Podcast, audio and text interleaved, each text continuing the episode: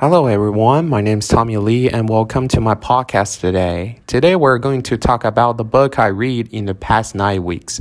It's called American Born Chinese. The book is written by Gene Luen Yang, who is American born Chinese. There are three plots in the book, which revolves around Monkey King, Jane Wan, and Danny. The first plot is about the Monkey King, who is insulted by other rulers and decided to prove that he's better than they think. He practices kung fu, increases his ability, and then shows off his skills. His feeling of uh, lead him to rename himself the Great Sage. When he visits Ziyu Chun, the creator of all tries to tell the Monkey King that he should be content with just being a monkey, but the Monkey King refuses. As punishment for his poor choices, Zhu Zu king burns the Monkey King under a mountain of rock. 500 years later, Wang Zi Lei Tao explains that he can free himself by reducing himself back to his ori- original size. After he's freed, he sent his son Wei Chen on a journey to become immortal for 40 years and stay free of vice. The Monkey King keeps an eye on his son and his son's friend Jane by disguising himself as Chin-Kee.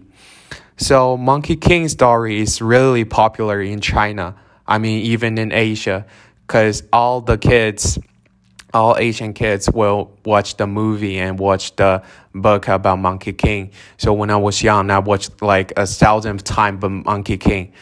But seems like in this book, Monkey King was changed a little bit. It's not we in our stereotypes of the Monkey King what we thought. Um, so in the second plot, Jane is a young Chinese American who doesn't fit in fit in at the school. He befriends Wei Chen he best friends Wei Chen, who immigrates to America from Taiwan. Wei Chen goes out with Susie, and eventually Jen works up to the courage to ask out Amelia. And then Amelia's friend Craig asks Jen to stop dating Amelia, which makes him wish he were white. That's what I thought. Uh, when he wakes up, he th- he finds that he is white, so he renames himself Danny, which leads to third plot line. So uh, from the second plot, I can see um, Wei Chen want to be a white because he doesn't like fit in the school. I have the same feeling with Wei Chen. I hope I hope that time I was white um, when I was in America. So Danny is in a high school and changed school each year after his cousin Chin-Kee comes to visit him and completely embarrass him. Chin-Kee represents all of the popular Chinese radical stereotypes, such as mixing up his I and R sounds, saying she bangs and paying in someone's coke. Danny becomes so angry with Chin-Kee's experience, uh, embarrassing behavior that he punches him in the face. This punch makes his head fly off. It revolves the head of the Monkey King. Once the Monkey King's frames revolved, he also revolves Danny's true from the turning him back to Jane. The Monkey King explained that Wei Chen had failed his test by lying to Jane's mom and then decided he didn't want to live a virtu- virtuous life any longer, so he took off. Jane decided to wait at a nearby Chinese restaurant every night until finally one night Wei Chen returned. The two boys talked to become friends once more. So when I was finished the reading, I really like uh, the character Wei Chen the best because from his story I can see a lot of experience that I just came to study America when I was 11. The reason why I moved to San Francisco was because my mom's job. At the first, I really didn't want to go to American at all because it will make me lose a lot of things my friends, my school, and the most important thing that I could not eat the food cooked by my grandma.